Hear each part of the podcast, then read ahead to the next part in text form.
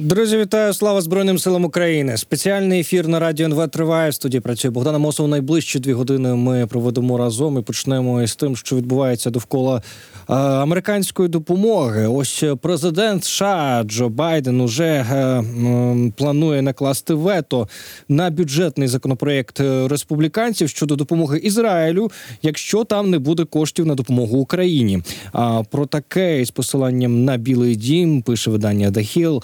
Адміністративно-бюджетне управління розкритикувало пропозицію республіканців, стверджуючи, що вона вносить е, партійність у підтримку Ізраїлю і не відповідає моменту, оскільки не враховує гуманітарну допомогу населення Гази і допомогу Україні та союзникам у індотихоокеанському регіоні. Е, Зараз на зв'язок зі студією Радіо НВ виходить Олександр Краєв, експерт ради зовнішньої політики Українська призма. Е, Пане Олександре, вітаємо. Так, вітаю, добрий день. А, ну, от е, власне цікаво так розгортаються події. А, спершу Україну доєднали до законопроекту, е, де йшлося про укріплення цієї стіни, відповідно, міграційними е, змінами. А кілька місяців нам ми на це все дивилися. А тепер уже, власне кажучи, хочуть якось від'єднувати, так я так розумію, а, Україну від цього закону і якось іще поєд- поєднувати з Ізраїлем. Чи розумієте ви логіку конгресменів? Ну насправді треба не забувати, що спільний пакет із кордоном з Ізраїлем і Тайванем нас вводили не конгресмени. Це свого часу була ще пропозиція Байдена. Тобто, це був було його намагання створити компроміс на рівному місці для того, щоб точно гарантувати голосування республіканців за той законопроект, за той великий пакет, який він пропонував.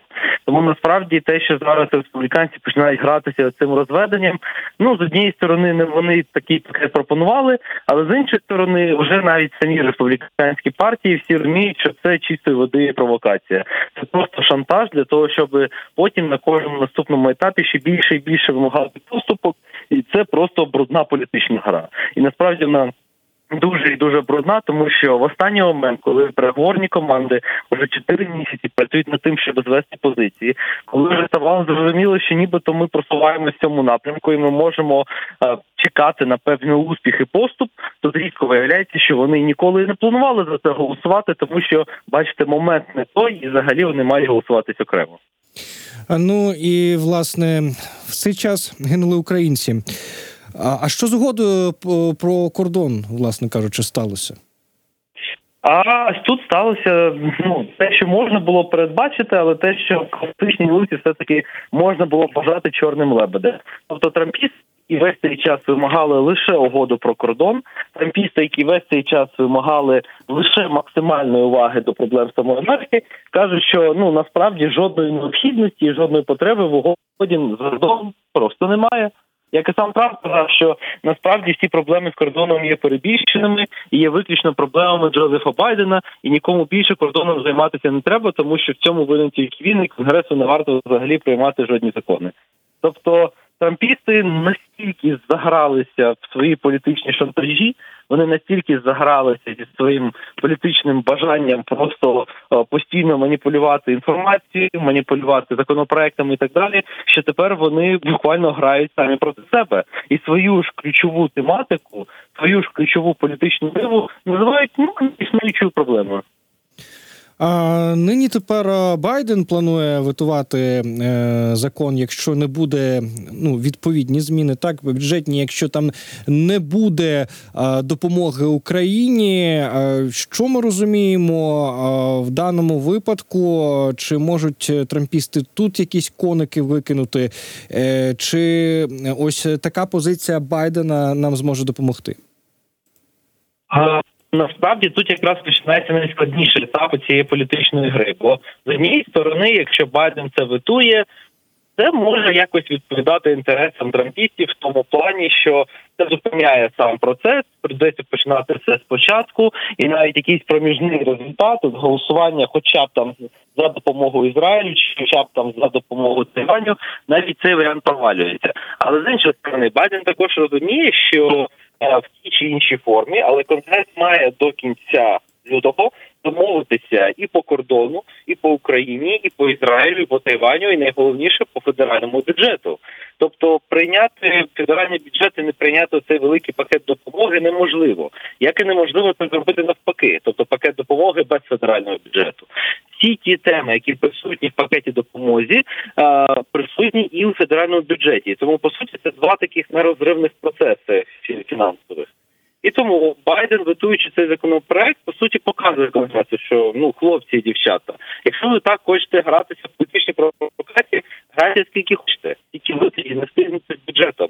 І тоді, коли в нас почнеться стагфляція, коли ринки посиплються, бо невідомо в що вкладати гроші і як, бо ви знову просто цей бюджет. Ну тоді вже ви не зможете це звалити на демократів. Тоді вся країна і ви буде знати, що це виключно ваша вина, і тоді ну ви поховаєте свої амбіції на переобрання. Слухайте, ну он, е, якщо ми говоримо про строки, про кінець лютого, он сенатор республіканець Лінці Грем каже, що навряд чи Сенат проголосує за допомогу Україні до канікул, які триватимуть з 12 по 23 лютого. Це от просто собі навіть е, важко уявити, доки іде ось весь цей процес, е, е, сенатори ще двічі на канікули сходять. Чи є у нас що у нас із таймінгом? Чи на чи є у нас тут час? Насправді, ви, ви правильно кажете про це канікули з таймінгом все дуже дуже погано.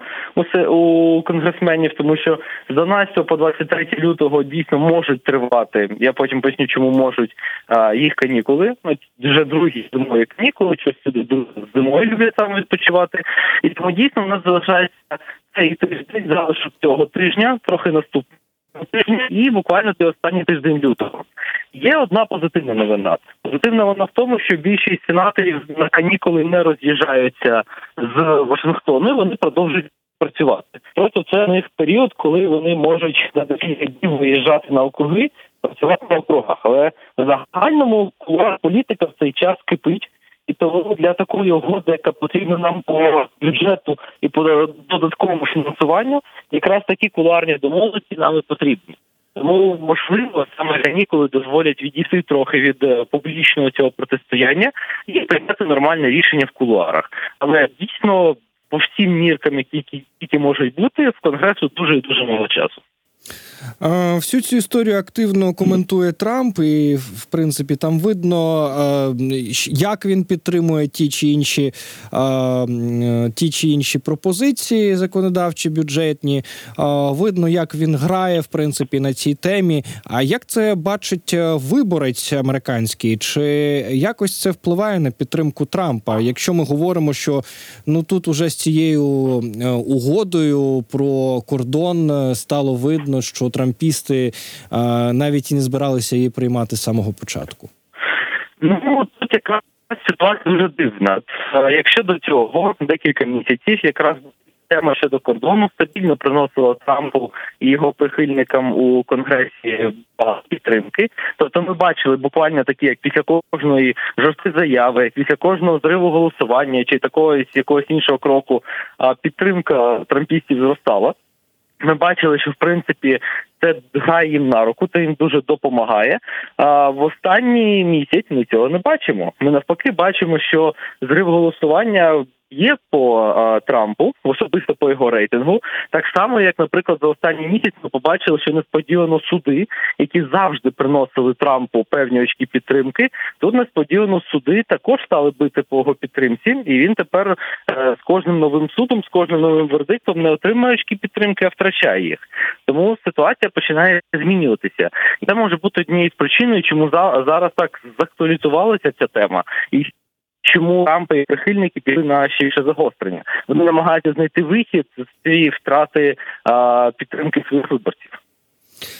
До речі, цікаво, що згідно з опитуваннями американських виборців, рішення суду стосовно Трампа хочуть побачити до виборів 72% демократів і 38% республіканців. Що зараз відбувається із судовими процесами? Е, ну, в загальному Трампа наразі 91 кримінальна е, справа, з якою він має ну, точніше, 91 кримінальний пункт обвинувачення, якщо бути абсолютно точним, і більше 60 пунктів адміністративних обвинувачень.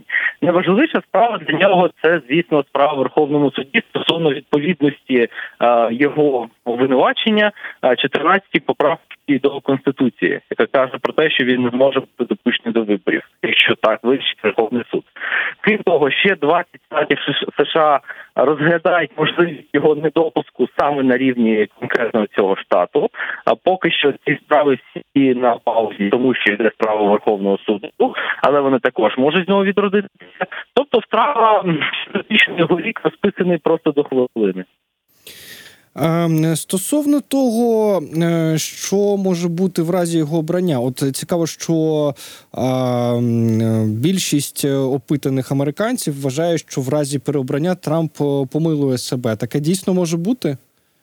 На жаль, так на жаль, закон про помилування, а точніше, пункт конституції про помилування повноважень президента жодним чином не обмежують, кого і в який спосіб він може помилувати. Цікавий аспект, е, цікавий. А тим часом е, продовжується е, передвиборна кампанія. Кандидатка у, у кандидати в президенти від республіканської партії Нікі Хейлі заявила, що до неї надходить дуже велика кількість погроз. От через це вона подала заявку на захист у секретну службу. Що відомо про це і що відбувається нині із кампанією Нікі Хейлі? Ну Нікі Хейлі не здається і здається, можна лише похвалити. Бо насправді це та позиція, яку республіканський виборець дуже і дуже любить. В плані погроз це абсолютно класична штука, на жаль, для тих людей, які протистоять Трампу. Тобто, кожний суддя, кожний прокурор, який вів справи проти Трампа, отримував сотні, якщо не тисячі погроз розправи. Те ж саме стосується членів їх сімей, те ж саме стосується спроби знищення їх майна. Тобто, виборець Трампа є радикальним. Виборець Трампа є максимально небезпечним. Виборець Трампа, на жаль, може бути неконтрольований навіть самим Трампом, і в цьому є одна з ключових проблем цих виборів. Що ця поляризація, яка яку зараз ми спостерігаємо в суспільстві, вона витікає за межі просто суто політичного протистояння, і вона дійсно загрожує життю і здоров'ю багатьох і багатьох людей. Ми бачимо, що в Хейлі поки що достатньо стабільна спонсорська база, тобто її реклами не меншає, її підтримка потроху зростає. Чи вистачить того, щоб перемогти Трампа? Ну на жаль, поки недостатньо. Тому основна є Хейлі все таки на судову систему США. Е, ще хотів запитати про е, такого ведучого, дуже нам відомого американського Такера Карлсона, який е, постійно повторює і кремлівські тези. Знаємо, що він є прихильником Трампа, і от нещодавно він відвідав Москву. Ходили чутки, що він хотів е, взяти інтерв'ю у е, самого Путіна. Е, власне кажучи, про що це свідчить, і чи може це чи може йтися про те, що ось ця от. Не знаю, як їх назвати компанія, яка довкола Трампа зібралася, що на них має вплив Росія? А, на, Насправді вплив Росія може на них мати. Жаль, поки що немає просто підтверджених підтверджених даних про те, який це саме вплив, в якому об'ємі, як саме Росія хоче їх використати.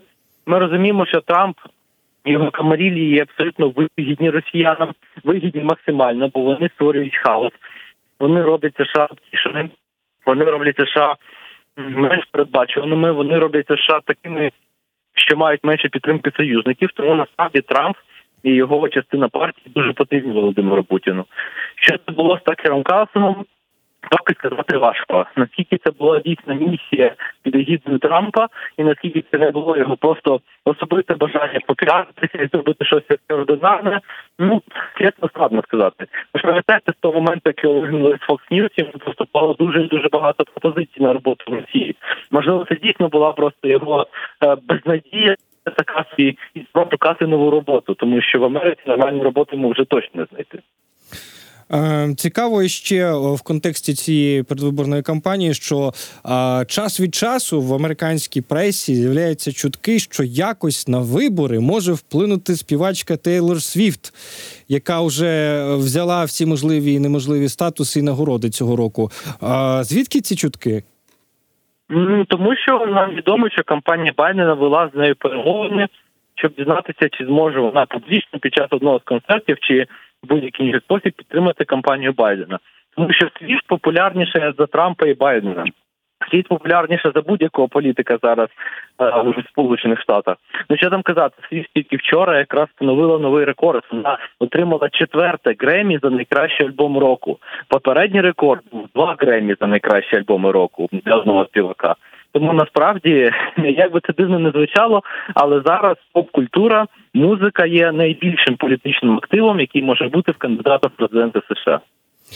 Е, Це цікаво, і е, також е, на сам кінець е, хочу запитати про ще одну людину, яка е, можна сказати пов'язана із Дональдом Трампом. Е, Ілона Маска. Ось е, продовжується розкручування історії довкола наркотиків, е, які він вживав, і виявилося, що він схиляв до вживання і керівників своїх е, компаній, е, так би мовити, за компанію. З ним для тімбілдингу, е, так би мовити, е, щось там е, вжити. Як це нині впливає на маска? Як впливає це на е, медіа, яким медіаресурсне, яким він володіє, а саме соціальною мережею Twitter? Ну це цікаво, тому що в останні півтора місяці ми не бачили жодного іншого великого скандалу у Ілона. Тобто його реально чи то рада директорів, чи то він сам зрозумів, що на фоні того, що відбувається з цим скандалом про наркотики, йому дійсно треба трохи. Ну, Називаємо це так в тіні, тому що людина, яка раніше кожного тижня провокувала всю світову спільноту і всю мережу своїм черговим своїми заявами, своїми спробами бути геополітиком, своїми спробами бути великим миротворцем. Тут він майже півтора місяці сидить, і в нього лише мемчики постяться на сторінці, і нічого більше. Тому насправді. Очевидно, що Маск трохи вирішив переглянути свою позицію, бо як тільки цей скандал розгорівся, ну він мав жахливий вплив на акції Тесла. Це був якраз той момент, коли вони вперше за рік посипалися і дійсно зламали йому всю нормальну статистику 23-го року. Незважаючи на те, що Тесла і Тесла моделі Y, і Cybertruck залишалися мега популярними, та акції Тесла летіли вниз саме через скандал Маска. Е, Пане Олександре, дякуємо за цю розмову. Олександр Краєв був на зв'язку зі студією Радіо НВ, експерт ради зовнішньої політики Українська призма. Обговорили те, що відбувається е, довкола американської допомоги, і що відбувається також в американській політиці е, у виборний рік, у рік, коли американці будуть вибирати президента своєї країни. Все дуже цікаво закручується.